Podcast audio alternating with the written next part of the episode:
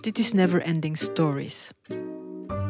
Een podcast over de verhalen die een doorslaggevende rol hebben gespeeld in de manier waarop we in de wereld staan en naar de wereld kijken. Ik ben Rashida Lamrabet en ik praat samen met mijn twee gasten over boeken, thema's en schrijvers die belangrijk zijn in ons leven. Deze aflevering Never Ending Poetry. En mijn gasten zijn Lisette Maneza en Fatena Al-Ghorra. Fatina Al-Ghorra is geboren in de bezette Palestijnse gebieden. Sinds 2010 woont zij en werkt zij in Antwerpen. Ze publiceerde vijf dichtbundels, waarvan een aantal vertaald zijn in het Italiaans, Spaans en Nederlands. Over haar moeder zei Fatina dit. De stem van mijn moeder die mij in slaap zingt. Haar stem was als een wolk van zijde, vol van ervaring en geschiedenis, gevoel en moederschap. Lisette Maneza is afkomstig uit Nederland, maar woont ondertussen in Brussel, waar ze film heeft gestudeerd. Ze maakte een documentaire over politieke poëzie, Don't Shoot the Messenger. In 2017 won ze als eerste Nederlandstalige vrouw het Belgisch kampioenschap in Poetry Slam. Over haar vader zei Lisette het volgende. Mijn vader vertelde voor het slapen gaan ook altijd verhaaltjes in het Rwandees. Als hij dat niet deed, kon ik niet slapen. Welkom. Dank je wel. Ik neem de vrijheid om deze aflevering uh, over never-ending poetry te beginnen met een gedicht uh, van de Afro-Amerikaanse schrijfster Octavia uh, Butler. Een schrijfster die ik heel erg Eh, graag lees. Het gedicht heet Earthseed. Here we are. Energy, mass, life, shaping life, mind, shaping mind, God, shaping God. Consider we are born not with purpose, but with potential. All that you touch, you change. All that you change changes you. The only lasting truth is change. God is change. Alles wat je aanraakt verandert, maar verandert jou ook. En dat is een ervaring die ik heel erg herken. Uh, zeker wanneer het gaat uh, over, over het schrijven en het lezen van literatuur en poëzie. Is dat iets wat ook jullie herkennen? Ja, sowieso. Ik denk uh, niet enkel het schrijven en het lezen, maar ook het delen van poëzie. Dat het altijd een, uh, een wisselwerking is of zo. Um, dat, dat je schrijft iets, iemand leest het of hoort het. En je krijgt dan antwoord van die persoon. En dat antwoord zit in je achterhoofd. Of soms heel, is soms heel aanwezig. En dan schrijf je weer iets anders. En, en, en blijft maar doorgaan. En dan lees je ineens iets. En dan, oh, en het is altijd aan het, het, is zich altijd aan het ontwikkelen.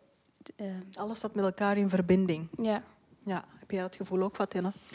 Eigenlijk ja. Um, Heraklit uh, vroeger heeft uh, zegt dat uh, die persoon zal nooit in de rivier twee keer of binnen de rivier twee keer gaan. Dus ik geloof dat we zijn veranderen altijd, de hele tijd. Uh, stel voor dat je bijvoorbeeld uh, wakker wordt deze morgen. Je had een, een slechte, op de nacht had je slechte zin, een uh, depressie of whatever. En in, in het ochtend, die stralen van, van de zon komt door die, die spiegel van, van het raam. Dit zal jouw hele dag veranderen jouw hele zin veranderen. Dus uh, we zijn zo met, met de natuur. En uh, ik, ik, ik, ik, ik zeg altijd, als je, als je vertrekt, Uh, zoals, dit is over veranderen als wij, als mensen, maar ook um, als je plaats vertrekt, je zal nooit naar die plaats ook teruggaan. Kunnen gaan. Ja. Ja, dus uh, Fayrouz heeft een, een, een van die, haar liedje, Fayrouz, een, een beroemde naam. Kennen jullie Fayrouz? Libane de, die Libanese zangeres. Ja, Ja, van Feyrouz. ja. ze is ja, Heel een, een ook. icon. Ja. Ze is ja, one of the only. Uh, فيروز um, اللي بيروح مش لازم يرجع. Die wie uh, vertrekt, hij moet no- nooit teruggaan. terugkomen. Dus uh, Ja, en, en Feyrouz natuurlijk, haar, haar liedteksten, dat is eigenlijk poëzie. Hè? ja, tuurlijk. Zo ben je eigenlijk ook zelf begonnen. Sorry, Lisette. dit is een stukje van die uh, theater, een van theater uh, Lulu Soyati. Dus uh, Ja, zij ja. heeft dat tegen haar liefde, Gezegd. ex-liefde, Ja. gezegd. Als je weggaat, moet je, kan je niet meer terugkomen. Ja. Ja. Om, eh, inderdaad, Lisette, wat, ik, wat ik zei, van, dat je eigenlijk ook zo bent begonnen. Hè, ehm, Met liedjes. met liedjesteksten. En dat je die dan op een gegeven moment ook publiek maakte. En dat andere mensen die dat lazen, eh, zeiden van, wat, wat een mooie gedichten. Ja, dat klopt, echt waar. Dat, eh, dat was dan eh, de voorganger van Facebook, Hives in Nederland. En ik had gewoon een boekje en ik schreef altijd liedjes. ehm, altijd in het Nederlands, ondanks dat heel veel muziek Engelstalig was. En ik denk dat het ook kwam doordat het Nederlandstalig was, dat het sneller werd gezien als een gedicht dan eh, eh, een songtekst. En op die manier dacht ik, oh, dit is poëzie. Met een vraagteken. Ja. En ja, dus eigenlijk zit ik nu nog steeds een beetje op het randje van poëzie of songtekst. Ja, ja. Want je, je, je maakt vooral slampoëzie. Ehm, kan je daar wat, wat meer over vertellen? Ehm, ook dat is, ook al doe ik het nu al een tijdje, maar voor mij is slampoëzie of slam poetry ehm, ook een, een, een term geworden die ik, van, die ik ontving. Dus ehm, ik, was dan, ik, deed, ik heb dan meegedaan met een slam poetry wedstrijd. En sindsdien ben ik een slam poet. Maar zelf wist ik niet eens wat dat was. Ehm, ja, dus dat, dat, dat is, het, het, is het is eerder een respons geweest van mensen van... oh, dat is slam poetry. Ehm, en nu schrijf ik ook wel soms echt teksten die drie minuten lang zijn... die ehm, op het podium horen en die, die ritme hebben en die snel gaan. Mhm, Dus uiteindelijk ben ik ook wel een slam poet gaan worden, een beetje. mhm. Ja. Fatina, ehm, jij zei ooit ehm, in een interview dat, ehm, dat je eigenlijk niets, niets hebt buiten je woorden. En, en, en dan vraag ik me ook af, van, kan, je, kan je leven zonder poëzie? Oh, Oké, eh, dit is een vraag ja, die ik eh, die, speel in mijn hoofd die laatste maanden misschien. Ehm, door die moeilijke situatie, die ehm, eenzaamheid, eh, die, die, ja, mijn eigen eh, situatie, persoonlijke situatie ook. eh, door die verrassen verloren van, van mijn broer, eh, waarin hij toch jong en dat gebeurt. eh, Tot, tot nu kan ik niet dat. Innige ja, deelneming trouwens. je. dus door dat, eh, alle dat, eh, ik heb die vraagje in, in, in mijn hoofd over poëzie. Is, wie ben ik als ik geen poëzie schrijf, niet meer schrijf? Want die brengt ook die, die, die, die vraagje over... Oké, we zijn leven in dit, in, dit, in, dit eeuw, maar er zijn miljoenen van schrijvers in die hele leven van de mens en de, de mensenleven. Hoeveel kennen we? En hoeveel gedichten. Uh, ik heb veel vriendinnen en vrienden, een netwerk. Uh, mijn netwerk meestal in gedichten of journalisten. Zij hebben zijn eigen carrière, zij hebben zijn eigen boeken en zo. Oké, ik lees zoveel ik mo eh, het mogelijk, maar hoeveel lees ik echt? Hoeveel ken ik echt zijn, zijn carrière? En wat is de bedoeling hier?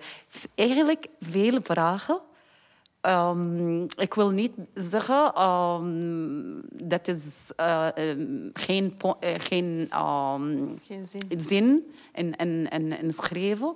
Want ik doe het voor mezelf. Mm. En het, het begint, dit is een soort van therapie. Ik denk voor mij, dit is een soort van therapie. Ik heb dingen en ik wil die dingen. Dit is binnen. Die loopt mm. in mijn ziel, in mijn gedachten. Mm -hmm. En uh, soms ik niet slapen, omdat er zijn veel te veel in mijn hoofd van uh, beelden en mensen die spelen en roze maken en zo. Mm. Zelf mijn dromen. Ik heb dromen zoals film. Ik ben echt waar. Ik ben uh, die, die, zoals een directeur of zo. En ik zie veel mensen, weer gebeurtenissen, maar geen eigen droom. Dat ik okay. ben die, die... Je hebt het gevoel dat je er buiten staat. Ja. Dat is een soort van regisseur ja. die, uh, ja. dus, die het leven van de anderen... Nu, ik twijfel. Ik, mm -hmm. ik, ik probeer om, om uh, en nog uh, antwoorden te, te, vinden, te bevinden. Dus mm. ik weet het niet. Ik kan geen... Eenduidig antwoord ja. geven op die vraag. Ja. Is er uh, poëzie of, of is er werk dat voor jou um, echt wel fundamenteel is, ook in deze moeilijke tijden? ik denk aan um, die weg naar Ithaca van uh, de Griek po poëet mm -hmm. Constantinus, dus Kafafi.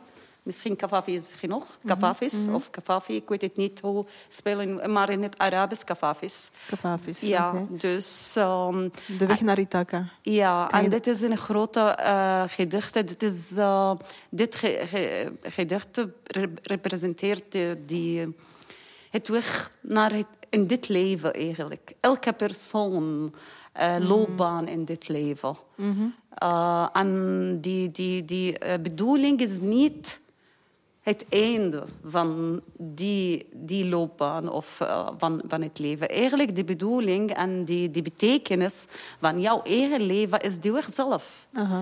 Dus dit is een grote gedicht die, heeft me, die, die inspireerde mij mijn hele leven eigenlijk. Ja. Je hebt die in het, het, ik, ik heb aan in het Arabisch gelezen. Dat gedicht in mm -hmm. het Arabisch lezen, dat, mm -hmm. dat kan ik uh, doen. Zullen we gaan voor uh, de weg naar Ithaca? الطريق إلى إيثاكا عندما تتهيأ للرحيل إلى إيثاكا تمنى أن يكون الطريق طويلا حافلا بالمغامرات عامرا بالمعرفه لا تخشى. الليستريوجينات والسيكلوبات ولا بوسايدن الهائج لن تجد ابدا ايا من هؤلاء في طريقك. إن بقى فكرك ساميا إن مست عاطفة نبيلة روحك وجسدك. إن لم تحملهم في روحك إن لم تستحضرهم روحك قدامك. تمنى أن يكون الطريق الطريق طويلا أن تكون صباحات الصيف عديدة عديدة فتدخل المرافئ التي ترى لأول مرة جذل التي ترى لأول لأول مرة منشرحا جذلا. توقف بالأسواق الفينيقية. واقتني السلع الجيدة اصدافا ومرجانا كهرمانا وابانوسا وعطورا شهوانية من كل نوع. قدر ما يمكن من العطور الشهوانية. اذهب إلى كثير من المدن المصرية. تعلم وتعلم ثانية من الحكماء. لكن إيثاك في روحك دائما. الوصول إليها قدرك قدرك. لكن لا تتعجل انتهاء الرحلة. الأفضل أن تدوم لسنوات سنوات طويلة وأن تكون شيخا حين تبلغ الجزيرة ثريا بما كسبته في الطريق غير آمل أن تهبك اثاك ثراء. إيثاك منحتك الرحلة الجميلة.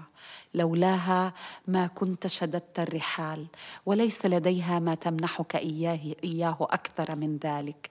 حتى وإن بدت لك إيثاك فقيرة فإنها لم تخدعك. وما دمت قد صرت حكيما حائزا كل هذه الخبرة فلا ريب أنك قد فهمت ما تعنيه الإيثاكات. Dankjewel. Alsjeblieft. Heel mooi. Dus de, als ik het Ja, heel zo, brutaal ik zei, mag, dit is mag over. Ja, dit is Isaka zoals in, in eiland. En, en, Ja. eh, en dit is jouw weg, maar door die weg ga naar die, die eh, Egyptische markten, eh, verkoop iets en praat met mensen. Het is, het is de, de, de is- reis aan zich die belangrijk is, maar niet het doel. Hè? Ja. Herken jij hier eh, wat in? dat, dat, dat, dat, ehm, van de situatie waar we vandaag ehm, in zitten, dat, dat een aantal eh, zaken en, of zekerheden ook bij jou ehm, zijn gaan wankelen, eh, ook als het gaat over jouw dichterschap? Ja, ergens wel. Eh, maar waar ik me vooral in herken, ehm, in, wat jullie net zeiden over de reis en het, leven eigenlijk ook, is ehm, waar ik naar terugkeerde, ergens aan midden de eerste lockdown, ehm, waar, was het boek van Rainer Maria Rilke, Letters to a Young Poet. Ehm, en daarin las ik heel erg over. Ja, hij, hij sprak over poëzie, maar het ging. Het ging over het leven eigenlijk. Het, en eh, op een gegeven moment zei hij: ehm, eh, Sex is difficult, eh, but all things that are personal are difficult. En dan zei hij: ehm, eh, Zoek naar eenzaamheid. Want in eenzaamheid ehm, zul je ontdekken eh, wie je eigenlijk een, ergens bent. Of dat soort dingen. Of, ehm, ja, hij zei heel veel dingen. En het, het ging over poëzie, maar het ging over het leven. En, en ehm, dat, dat heb ik heel erg beseft, dat, dat poëzie eigenlijk over het leven gaat.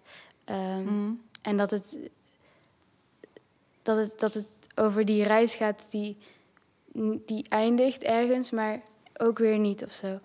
Ehm, en dat je altijd, dat zelfs als alles stilstaat, eh, want ik had het gevoel van alles staat stil, ik heb geen inspiratie meer. Ehm, maar dat zelfs dat alles, wanneer alles stilstaat, dat er nog altijd vroeger is. En dat er nog altijd. Emotie is ook en gevoel. En, en, maar dat is ook voor jou een hele belangrijke, denk ik. Hè, dat je, wanneer je zegt van ik schrijf ook vanuit dat, dat, dat beleefde, dat, dat ervaarde en, en die emotie. Het, het, het zijn dingen, het zijn gedachten en gevoelens die binnenin zitten, maar die eruit willen. Ja, En die daar eh, een weg zoeken om, om, om te eindigen in een, in een gedicht. ja, ja. En, en dat was, zeg maar, het afgelopen jaar heb ik dat heel erg. eh, was dat een soort van openbaring of zo? Dat, dat, dat er niet veel nodig is om dat te ontgrendelen of zo. Ehm, ja. Ik, ik weet niet of jij je daarin herkent. Niet echt. Ja, Dat is iets wat jij dan minder herkent dan. Het gevoel dat je dingen beleeft binnenin. Hè? En dat het zijn weg. Eigenlijk alles er binnen. Alles zit blijft. binnen en blijft binnen. Ja, want eh, door eigenlijk... ehm, nu vind ik moeilijk om in gesprek te gaan voor een lange eh, periode. Bijvoorbeeld eh, als ik een gesprek met iemand... Ik, ben, ik, ben, ik investeer veel energie omdat ik, ehm, ik leerde door eh, mijn leven. En, eh, want ik woon alleen sinds eh, ik, ik Gaza vertrok. Dus ik woon totaal alleen. Ik, ik ben nooit met iemand eh, gewoond of zo. Dus, en ik, heb, eh, ik leerde hoe kan ik met mezelf Leven. ja, en, en praten. Ik, ik- en, en ik leerde hoe kan ik die binnenvaten naar buiten eh brengen en voor mij zit en een discussie hebben.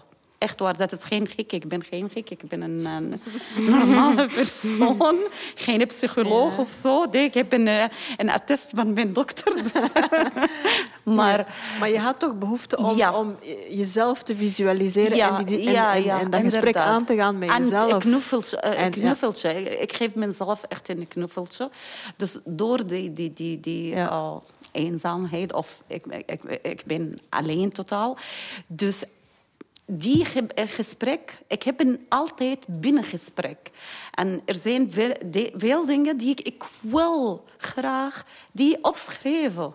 Maar eh, toen ik eh, mijn, mijn computer open of zo en ik wil... Lukt het niet? Nee. Nee, maar dat is inderdaad... Gesprekken binnen. We, we, hebben, we hebben het ook gehad over... Uh, over uh, voor deze podcast over de, de, de stilte die um, heel veel schrijfsters um, zichzelf opleggen ook. Hè. Hm.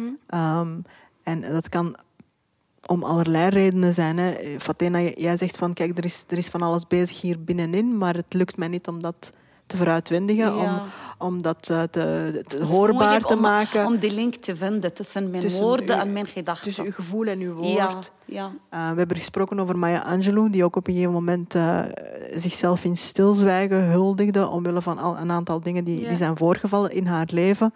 En ze heeft dus jarenlang niet gesproken. En toen ze eindelijk het, het, het woord terug uh, vond om te, om, te, om te spreken en te schrijven, was er natuurlijk niet te, niet, te, niet te stoppen. Ja, en het is ook, uh, omdat je zei dat je je niet herkende in wat ik bedoelde, maar ik bedoel juist ook dat ik uh, nu die gesprekken binnenin mij ehm, meer heb ontdekt. En dat ik eerst dacht dat ik vooral de buitenwereld nodig had, maar dan heb begrepen van, oh nee, dat is niet zo. Mijn poëzie ontstaat vanuit, vanuit mij, vanuit binnen. Ja, van het binnen naar buiten. Ja. Niet die omkeer. Ja. Nee. Die omkeer is gewoon een, een shallow visie. Een, een, um, ik weet het niet wat is shallow, maar ja. Eh, visie. Maar uh, dit komt van binnen naar buiten. Ja. Anders, dit is gewoon een... Um, een, een, een uh, foto opnemen, maar niet door een, een specialist, door iemand. Mm. Gewoon een, een, een persoon geen, geen aard in die uh, echt aard. Hm. Niet zoals een, een fotografer die echt een kader neemt en die kleur en die visie. Waar hij, moet hij uh, die, uh, van, van welke aspect zal hij dit foto bijvoorbeeld opne opnemen. Maar gewoon een foto. Dit, dit is een stilte natuur. Hm. Gewoon zo. Dus ik geloof, die komt van, van binnen naar buiten. En daarom en je voelt, je voelt dat mhm. eigenlijk. Als iemand, als ik lees in, in gedichten of iemand leest het voor mij, ik kreeg, ik, ik, pak, ik kon die, het gevoel zo direct pakken mhm. als het komt van binnen of van buiten. Ja, ja er is zoals een link. Mhm. Die ik kan wel uh, pakken en dan direct krijg ik het gevoel. Dat is komt, dit is een gedichte, dit is een gedichte die van echt binnenkomt. En een gedichte die van binnenkomt, dat niet, niet, niet betekent dat dit is, moet een, een emotioneel en... Um, ja, ja, ja. Nee. Maar heeft het sentimental... Het heeft te maken met, met echt, met waarheid, ja. met, eerlijkheid. met authenticiteit. Eerlijkheid. Ik denk dat het echt gaat om... Met eerlijkheid. Ja. ja. En dat, dat, dat is in, in, in echt een... Um, ja, een zo kleine uh, lijn tussen, tussen die, die, die, die eerlijkheid en de fake. Ja, het is een beetje, want ik denk dat als, als die eerlijkheid er niet is, dat dat niet per se is omdat mensen. Um, of dat de, de, dichter niet eerlijk wilt zijn, maar dat het zo opgelegde gevoelens zijn. Maar dan die echtheid komt wanneer je denkt van ja, maar dit is wat ik voel. Ja. En, en mhm. En ook al hoor ik misschien dit te voelen, of denk ik, denk, denk ik dat ik dit zou moeten voelen, nee, dit is het. Ja, maar vraagt het dan ook niet een enorme moed ook om, uh, want je geeft, geeft, jezelf ook heel erg bloot daarin. Hè. Het is ook, je stelt je heel erg kwetsbaar op als je hm? heel erg uh, diep van binnen gaat zoeken naar, naar wie je bent, wat je voelt en, en, dat, en die echte gevoelens, die authentieke gevoelens, uh, zomaar vrijgeven, vergt ook heel veel moet. Eh, ik, ik, heb een voorbeeld hier. Als je bijvoorbeeld de ingrediënten van, van een, um, een gerecht geeft aan verschillende mensen.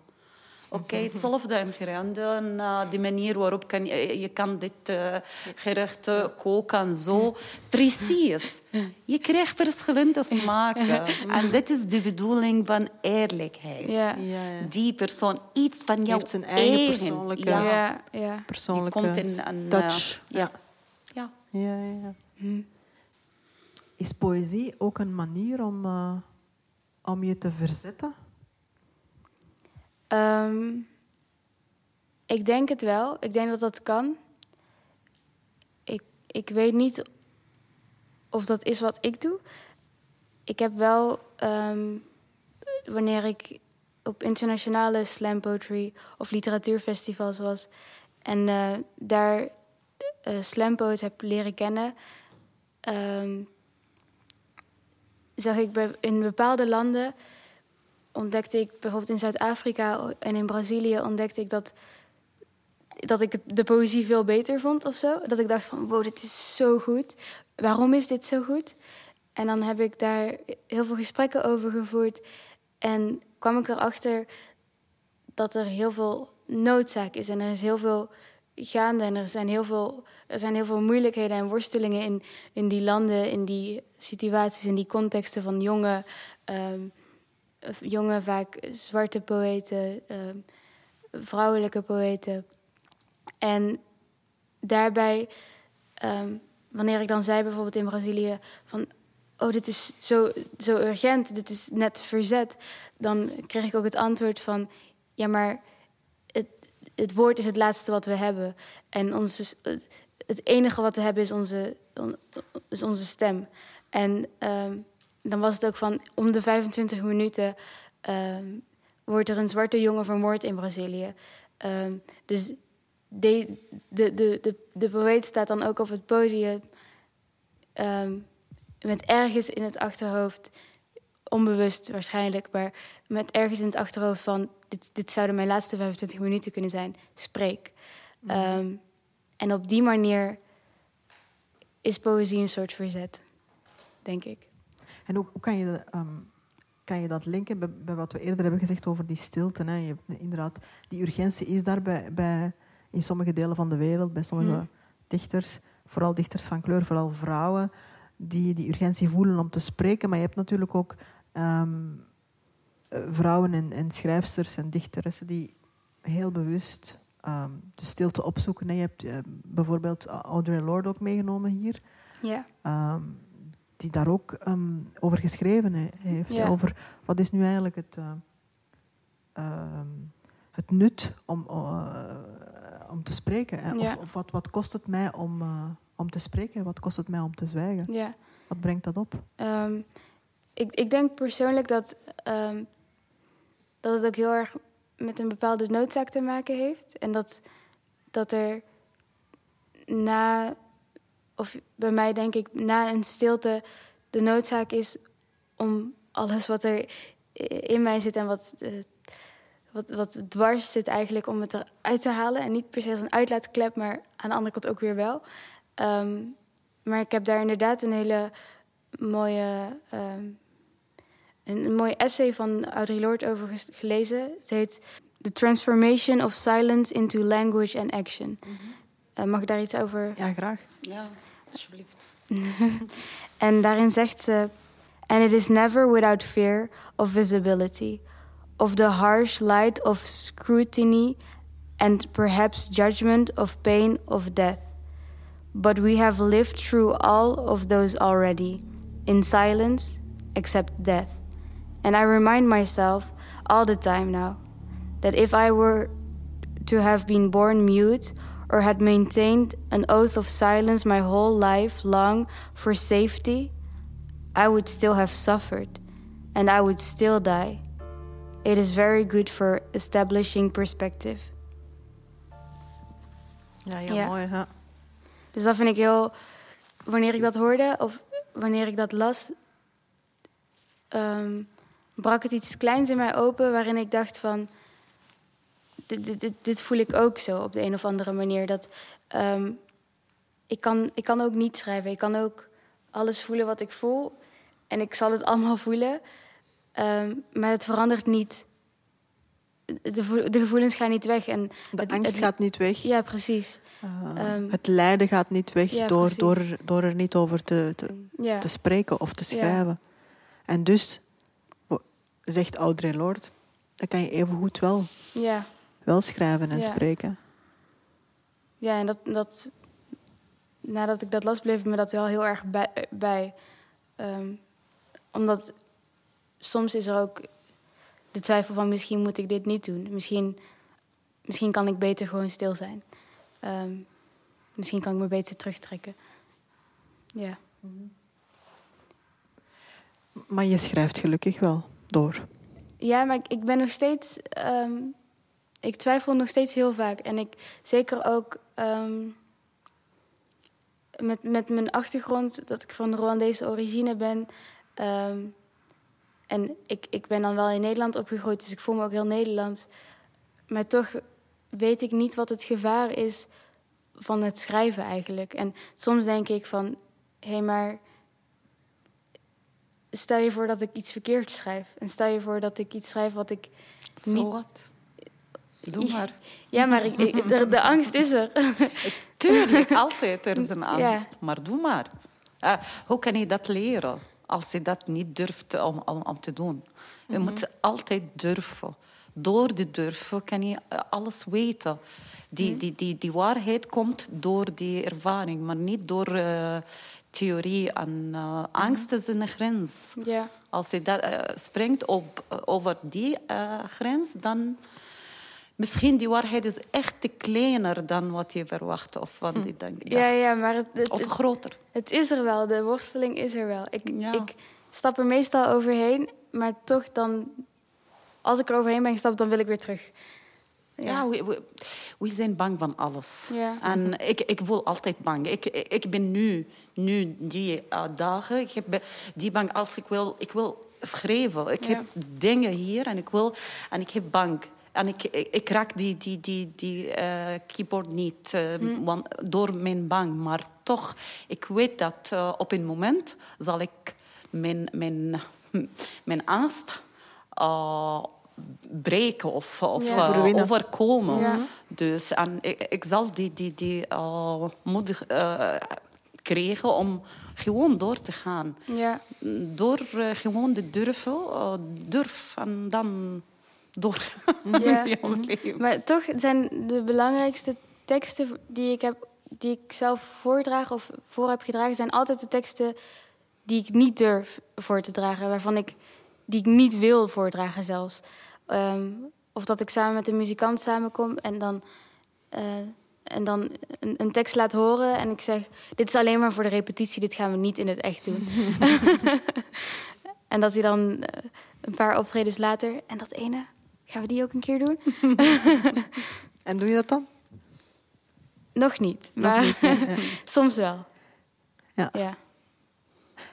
Kan je, kan, je, kan je voor ons eh, vastnemen of vastpakken wat, wat dan eh, die, die angst... eh, Omdat het echt voelt als, als, het, als het doorbreken van een stilte. Het voelt Ja. echt als, als iets wat ik mezelf heel vaak heb verteld... waarover ik kan spreken met mijn allerbeste vrienden. En tot daar. Ehm, en dat ik ook zoiets heb van... ach, jullie hoeven dit niet te weten. of eh, dat ik zelf gewoon bang ben van... oh, maar klopt dit wel? Of weet je, dat ik ook een paar jaar later terugkijk naar een paar gedichten van mij en denk van hier ben ik het helemaal niet meer mee eens. En dat is misschien ook de schoonheid ervan. Eh, maar het is wel heel beangstigend, denk ik. Ja. ja. Zijn er eh, andere dichters waarvan je zegt van... Die zijn, waar, je, waar je kan lezen dat, dat zij ook diezelfde worsteling doormaken, maar, maar het dan toch, toch maar doen?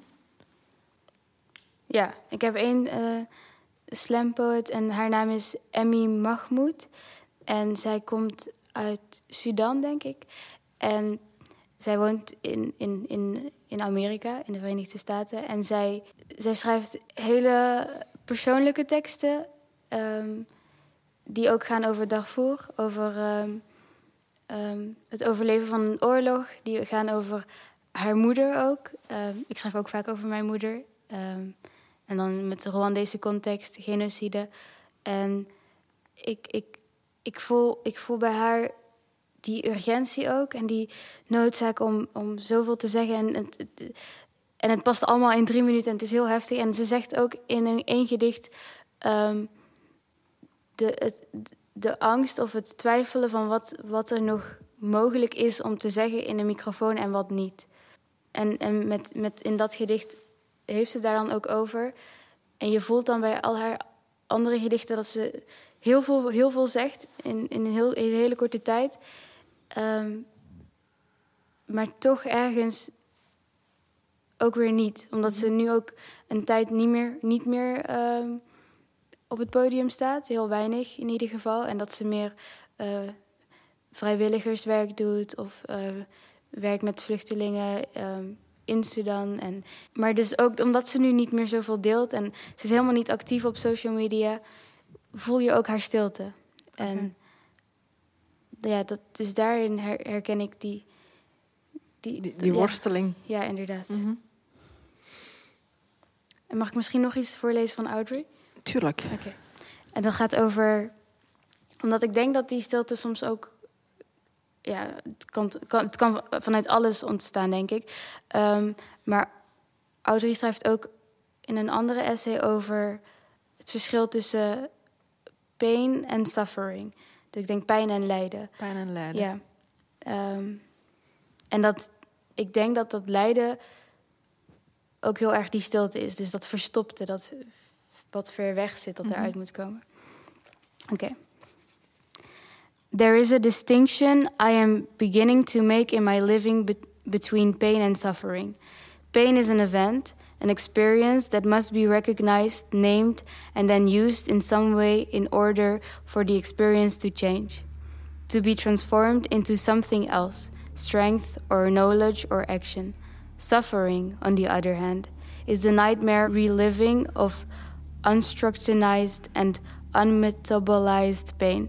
When I live through pain without recognizing it, self consciously, I rob myself of the power that can come from using that pain, the power to fuel some movement beyond it.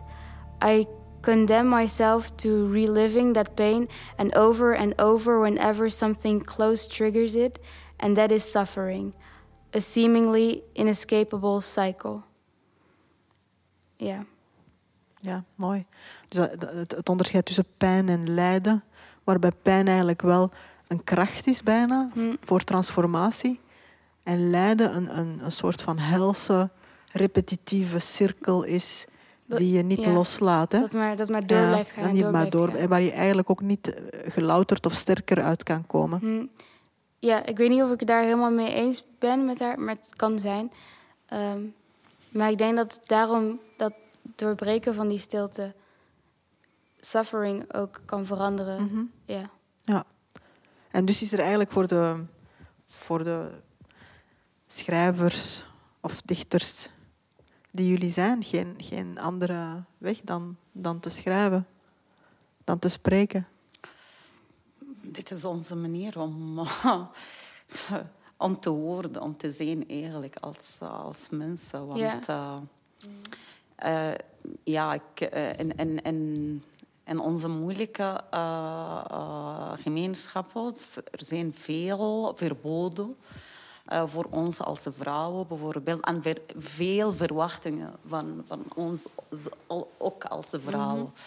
En uh, ik geloof dat uh, um, die, die uitdaging is niet op zittelijke manier. We, ik do, we doen dat omdat uh, dit is de, de manier waarop we kunnen uh, uh, uitspreken aan, aan onze gedachten, onze ideeën. Mm -hmm. Dat komt uit gewoon die, jouw personage. En ik heb veel dingen om te zeggen sinds ik was een, een, een kind was Ik heb veel als, vragen. vluchteling. Ja. Ja. Nee, eigenlijk, ik, ik, ik, ik erken mezelf die, mijn hele leven als vluchteling. Ja, ik gebeurde als een vluchteling. Dus eh, zelf in, in Gaza. Want eh, onze, onze dorp is, is niet in Gaza, buiten Gaza. En we hebben uh, eh, dus... eh, eh, en in mijn uh, uh, geboorteakte staat uh, die situ- status vluchtelingen. Dus door, ja, die, die, die, ik wist dat, wat is de bedoeling, dat wist ik niet uh, tot ik uh, uh, naar de school voor de eerste keer ging. Dan uh, be, be, besef ik dat uh, mijn, mijn uniform is iets anders dan de andere meisjes. Mm. Er zijn meisjes op straat die andere uniform uh, opdragen. En ik vroeg waarom is het zo. En omdat ik volg een uh, UNRWA-school. Voor wie? Voor vluchtelingen. Dus... Mm -hmm. ik, ik, dit, is, dit is een andere soort van uitdaging eigenlijk. Het is een mm -hmm. dagelijkse uitdaging. Want ik wil altijd in mijn eigen huis, mijn eigen plaats mm -hmm. vinden. En uh, door uh, mijn woorden, door mijn vragen, alleen vond ik uh, dit plaats. En ik, ik, ik bouw mijn, mijn plaats in mijn eigen kleine maatschappij. Ik bedoel mijn maatschappij, mijn thuis en een grotere maatschappij. Door vragen te stellen en uh, die slagen accepteren van het maatschappij. Want dat is niet... Uh, ja. ja. dat is niet oké okay voor hen om die soort van vragen... Ik, ik vroeg over God, over uh, verschillende taboes. Mm. En ik wist het niet, dat is taboes. Ik, ik, gewoon, ik, ik stel die, die vragen stel gewoon. Die vragen ja, ja, je gewoon. poëzie en dan krijg je... Ja, ja. gewoon. En um, ik geloof dat die soort van, van leden... Uh, uh, drift als om, om gewoon uit te dagen. Ja, ja door, door acties, door bijvoorbeeld um, anders in zijn. En, um, en als je anders in jouw eigen maatschappij, in jouw familie of buiten, mm. dat ook je, moet, je, je moet uh, um, bewust zijn dat er zijn consequenties om, om anders te, te worden of om anders. Dat is een keuze, dat is een loopbaan in jouw eigen leven. Dat is gewoon, dat is niet een, een periode of uh, dit is een brand en ik wil mm. zo of een kleur van de haar. Nee, dat is, dat is wie je bent in jouw ja. hele leven. En je moet die consequenties accepteren, want er zijn verloren dingen. Ja. Er zijn privilege, voorwaarden om onder die paraplu van die maatschappij te, te, te blijven. Hmm. Die paraplu van de bescheidenis van, van, van mensen.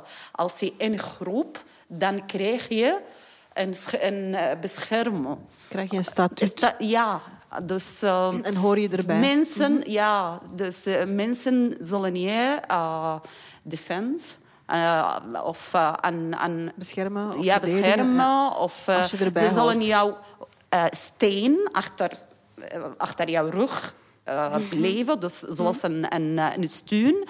Maar als je kiest om, om buiten die paraplu te gaan, alleen, zoals Black Sheep. Ja. Mm-hmm.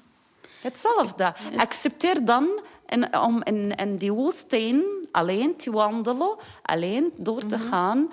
En um, die uh, zandenzelen te, te, uh, te, te, te vinden. En jouw voeten in die zandenzelen mm. soms. Of een, uh, een uh, monster van die, die, die woestijn. of zo. Dat kan alles. Mm-hmm. En je hebt niemand. Geen, je bent alleen, totaal alleen. Dus... Dit is een vraag, ja. Maar ik wil iets zeggen over die slampoëzie of slampoetry. Ik wil ook iets zeggen over jou. want dit is eigenlijk in basis van de Arabische traditie.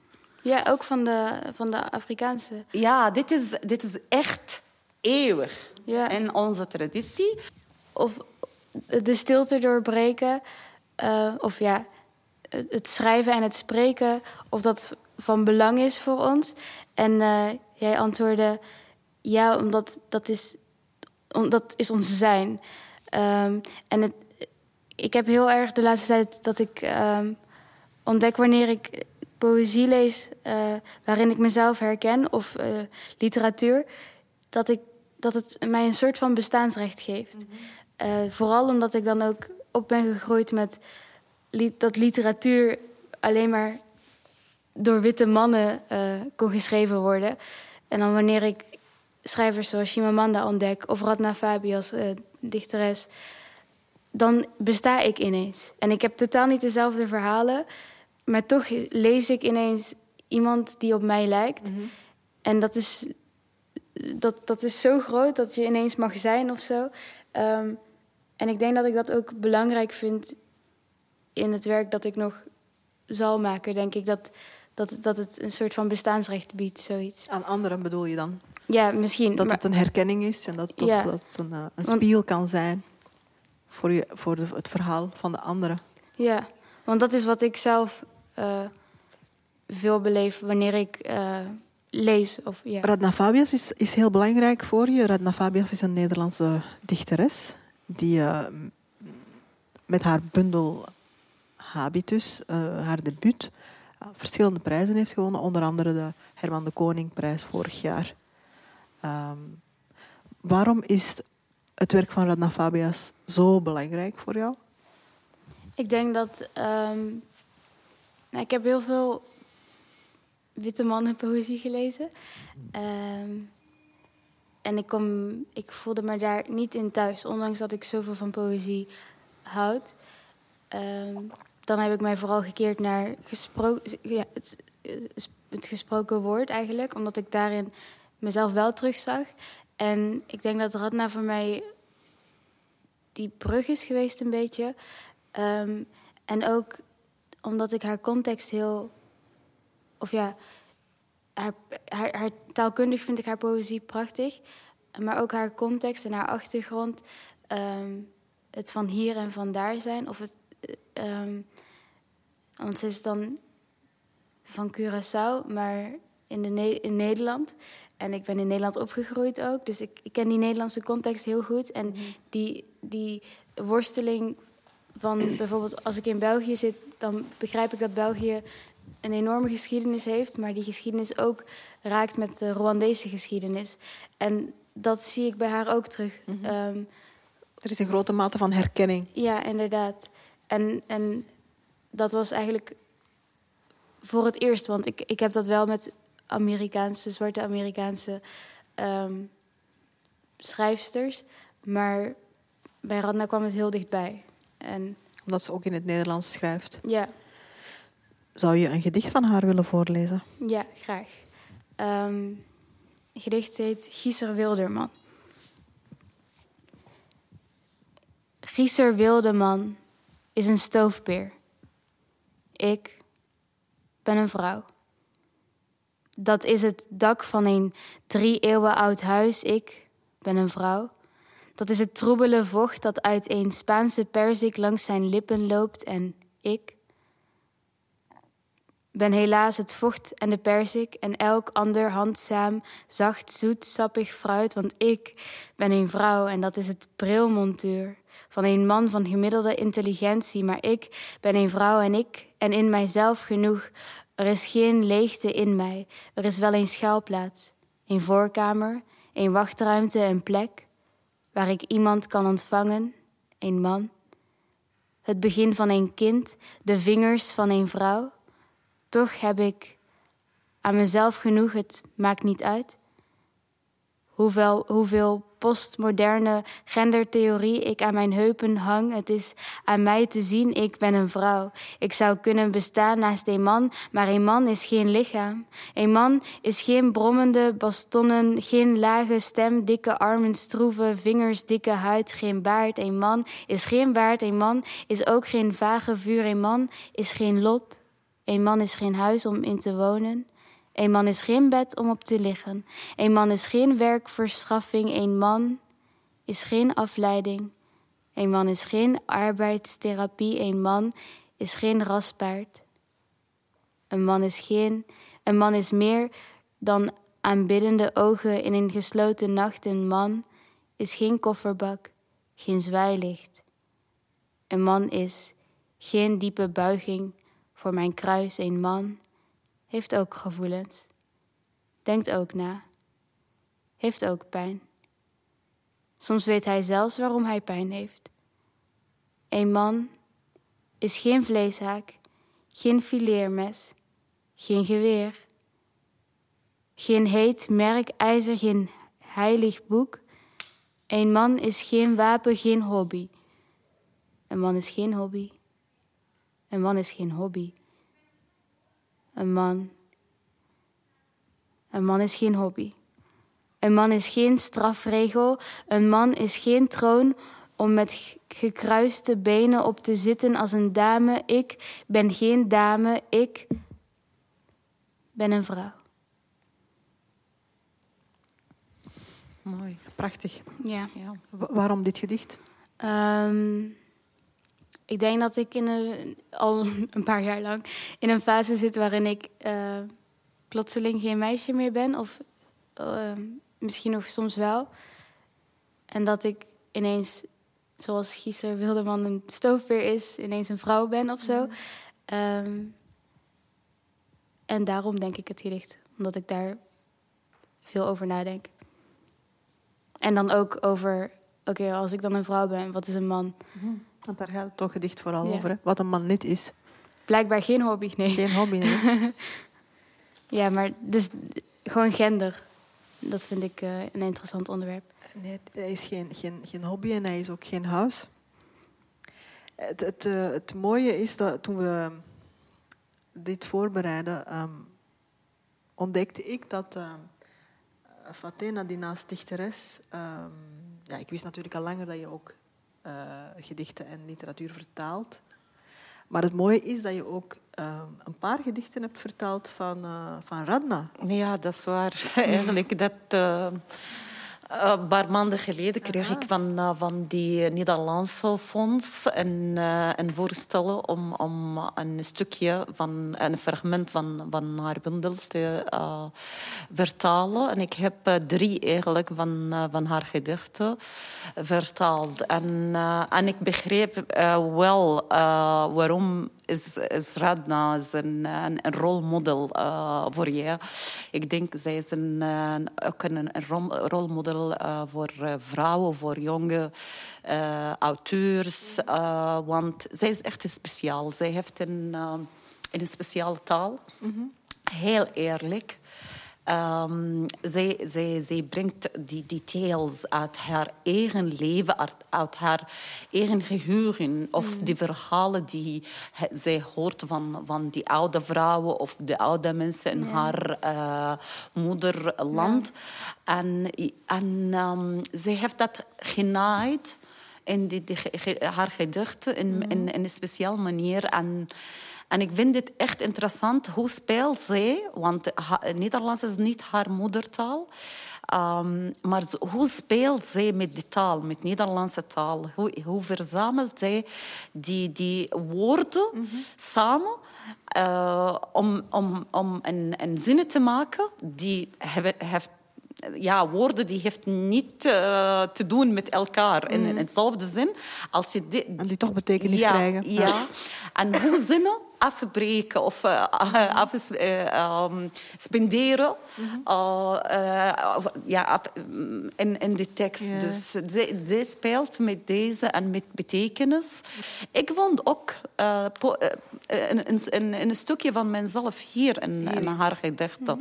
En dus wat, wat Lisette ook zegt van die herkenning, dat voel je hier ja, bij haar ook? Ja, ja, ja, ja tuurlijk, ja, tuurlijk. En dat is ook wel vaker dat, uh, dat het gaat over de vrouwen, um, de tantes of de, de, de moeders die, die, die, die, ja, die uh, Radna hebben meedoen opgroeien of zoiets. Uh, en dat herken ik ook heel erg uit mijn eigen leven. Um, het kijken naar de vrouwen voor mij of het leren van hen. En um, je daar een weg in proberen. Manoeuvreren, ja. ja. Mm. Mm. Vrouwen hebben een, een belangrijke rol ook gespeeld in jouw leven. Je, je zei eerder dat, dat je ook heel vaak over je moeder uh, schrijft. Hm. Um, is er een gedicht dat je met ons kan delen dat, dat je over je moeder schreef? Ja. Of waar, je, over, waar het over je moeder ging? Um, Oké, okay, ik, ik, ik, ik, zal ik er stukjes uit doen? Graag. Okay. Voici l'histoire de la petite sœur. Qui avait de la douleur dans son cœur, het kleine zusje. Dat haar mama troosten wou, maar niet wist dat ze Rwandese moeders niet troosten kon. Het begon tussen Congo, Burundi, Tanzania en Oeganda in Mamma Mia. We gaan Rwanda in. Het troosteloze, dakloze, duizend doden weer, duizend doden meer dan duizend doden Duits-Afrikaans Oosten en ik ben de dochter van de vluchteling. Ik ben in Nederland geboren, toch in Afrika gemaakt, net te laat. Ik ben een Afro-Europeaan. Um, en dan vertel ik nog iets verder over mijn eigen identiteit misschien. Mm-hmm. Mijn eigen worsteling tussen in alle landen, um, van hier en van daar zijn. En op een gegeven moment um, zoom ik eigenlijk in op een, een herinnering van mij dat ik in de woonkamer zit en mijn moeder zegt: Ja, ik stop met tellen. Want ik heb te veel mensen verloren. Um, we zitten in de woonkamer. En mama huilt in het Afrikaans, stil en bescheiden. En tussen haar tranen door laat ze getallen vallen. Rimwe, Kawiri, Gatatu, Kane, Gatano, Gatano, Tukaringu, Munani, Chena, Ichumi, mama. Mama, mama, wavuye munambara. Mama, je bent de oorlog uitgekomen. Arikose, Arikose, Inambara, Izaku. Vama, maar komt de oorlog ooit uit jou, Rimwe. Kabiri, Gatatu, Kane, Katanu. En dan stopt ze met tellen. Ze heeft zoveel mensen verloren dat ze het niet wilt weten. Mais l'histoire de la petite. Qui avait de la douleur dans son cœur. Elle a pris sa peau, comme un gâteau. Aardappeltjes schillen deed ik, op mijn huid plooien. Dit is het verhaal van de Rwandese moeder die haar dochter troosten wou. Maar niet wist dat zwarte meisjes die wenen in witte talen niet te troosten zijn. Prachtig. Dankjewel.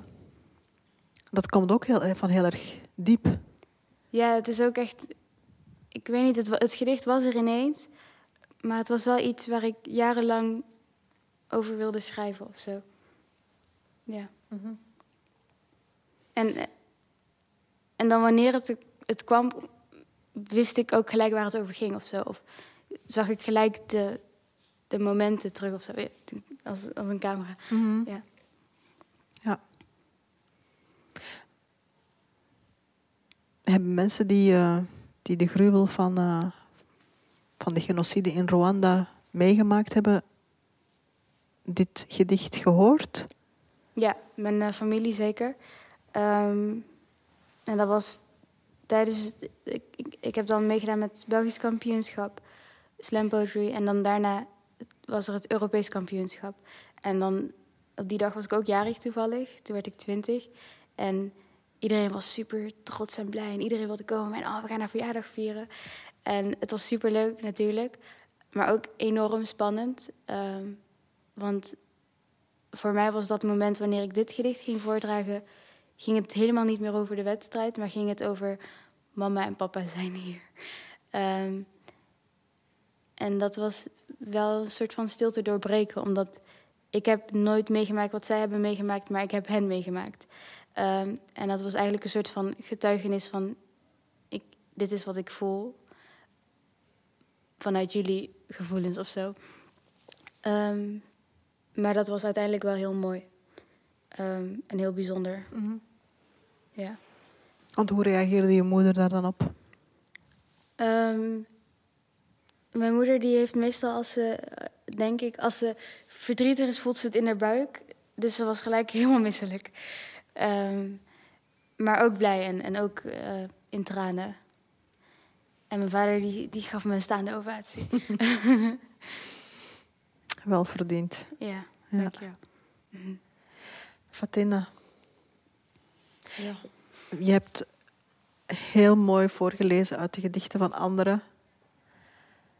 En nu ben ik echt wel heel benieuwd en, en hunker ik naar, naar jouw gedichten. Wil je ons iets voorlezen uit jouw werk? Uh, graag, dank je wel. Uh, het vraag ja, welke gedicht en welk boek eigenlijk. Boek, ja, ja welk gedicht, welk boek. Eh, dus, uh... laatste bundels zijn ook vertaald. Hè? Ja. Ik heb een voorstel. Dat ja. Jij leest een gedicht in het Arabisch voor en, ik en leest het in het Nederlands. Oké, okay. dus uh, ja, ik heb een, uh, mijn boekje. Dus ik kan wel die, uh, een versie van mijn boekje naar jou geven om, om, om dat in het ja. uh, Nederlands okay, te prima. Oké, okay, okay. laten we dat zo Super. doen. Spannend. Ja. Dan. Oké. Okay.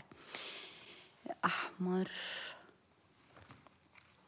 أحمر كما ينبغي أن يكون متدفق هكذا يحفر في روحي مكانا للصراخ يتدفق كانه انفجار مخلفا اشلاء يواصل تدفقه بلا ملل أو تسامح ياخذ جانبا من روحي عندما تزلزل صرخته جسدي أحمر تماما لا يهادن في اللون ولا في نوع الألم.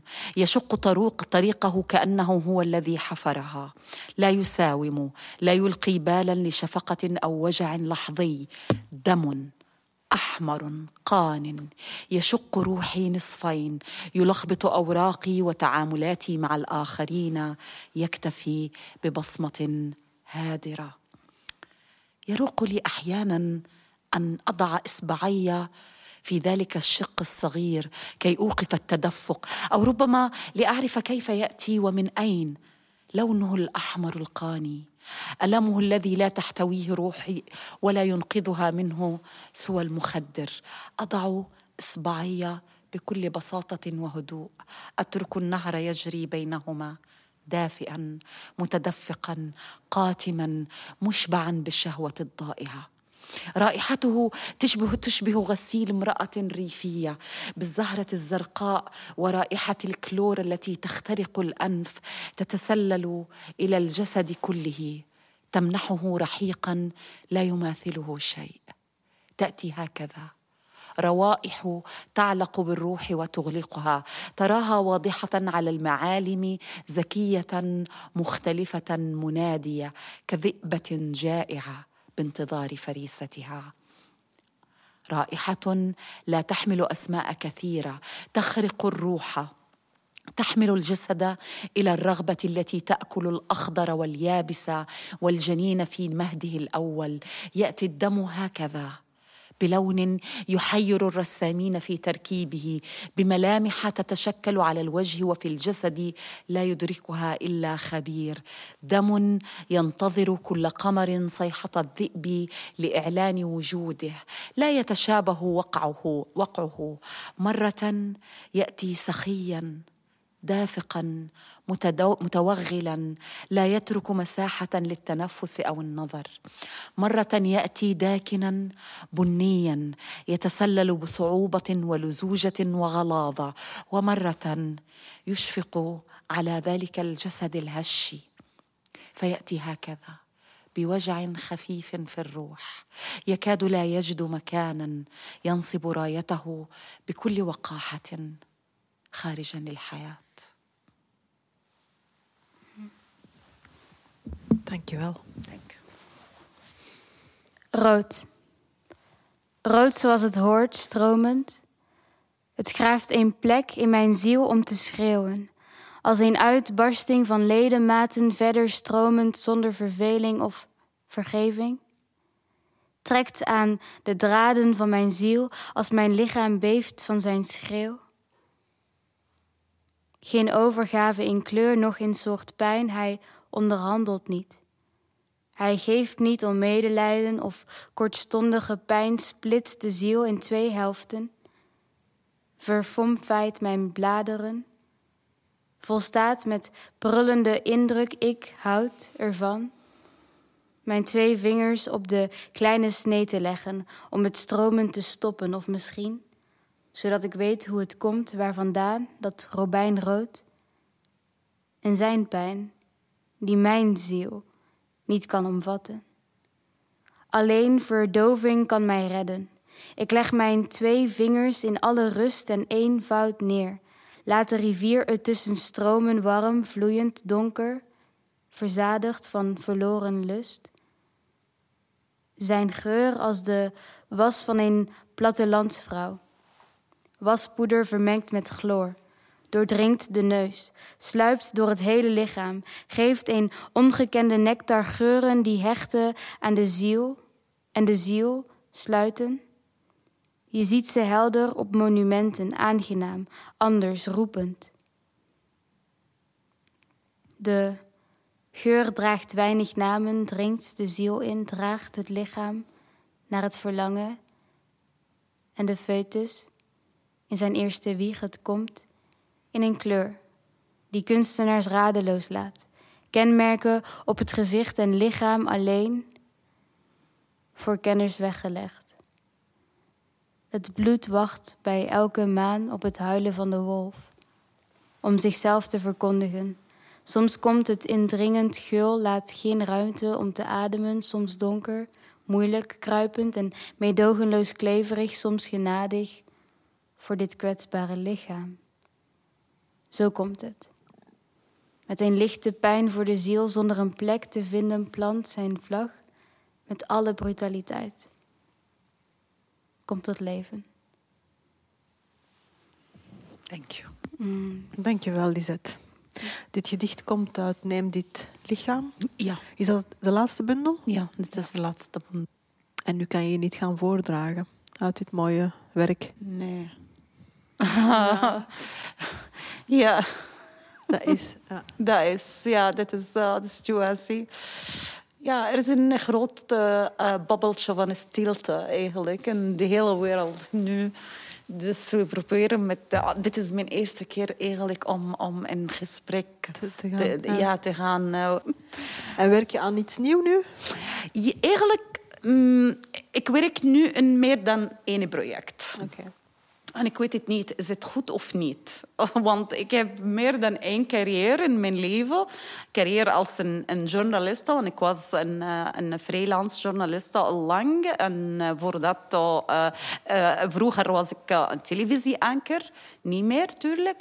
Maar ik doe eh, ehm, vertaling eh, gedichten. Nu is het poëzie, alleen poëzie. Maar en, eh, die, die, inshallah, die, die toekomst, die snelle toekomst, een, uh, een proza, een, een roman. En ik heb een, een stukje van die vrouw, eh, van haar roman, van Rashida, eh, al vertaald. Ehm, super. en eh, ik ben bezig met vertaling. Ik ben, ik ben bezig met ehm, twee projecten. Poëzie, ene poëzie. Maar die duurt langer dan ik wil. Maar mijn werk eigenlijk meestal binnen en daarna komt naar buiten. Lisette, waar ben jij eh, mee bezig? Ehm, ik doe een research. Ik, ik, heb, ik heb gekeken naar ehm, het werk dat ik tot nu toe heb gemaakt. En daarin heb ik ontdekt welke onderwerpen er eigenlijk altijd in terugkomen. Ehm, dus daarmee ben ik eigenlijk aan de slag gegaan. Ehm, en het, het zijn onderwerpen zoals bijvoorbeeld geweld. Ik, ik, ontde- ik ontdekte dat ik heel veel over geweld spreek in mijn teksten. En dat is soms heel groot geweld, zoals een genocide. En soms heel eh, intiem geweld. Ehm, zoals iemand die continu aan je haar zit omdat het anders is. Ehm, of iets in de slaapkamer of in, in de huis of zo. Ehm, maar ook bijvoorbeeld seksualiteit of romantische liefde, daar schrijf ik ook veel over. Dus ik ben eigenlijk aan het kijken naar wat zijn die onderwerpen, wat, wat betekent het voor mij en wat betekent het in, eh, in kunsten. Dus in films, in literatuur, et cetera, in muziek. En daarnaast ben ik heel veel ehm, instrumenten aan het leren. Mooi, spannend. Ja. Nou, Ik vond het eh, een ongelooflijk ehm, openhartig en fijn gesprek. Dank jullie wel voor jullie Ja, nee, vertrouwen en bedankt, jullie eh, tijd. bedankt aan jullie. Beda- jij bedankt aan eh, de buren.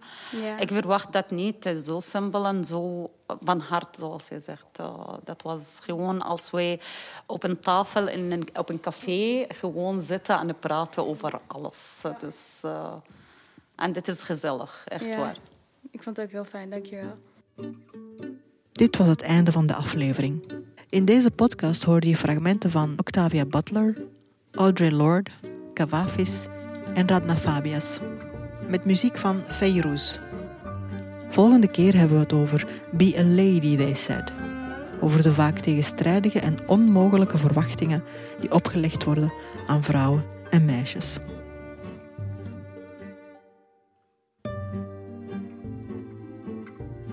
Deze podcast is een initiatief van Rose Stories in samenwerking met de buren en Vandel CS, met de steun van de gemeente Amsterdam-West, het Nederlands Letterenfonds en Literatuur Vlaanderen.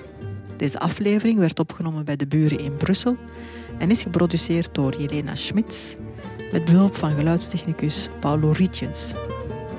Meer informatie over Neverending Stories kunt u vinden op www.rosestories.nl.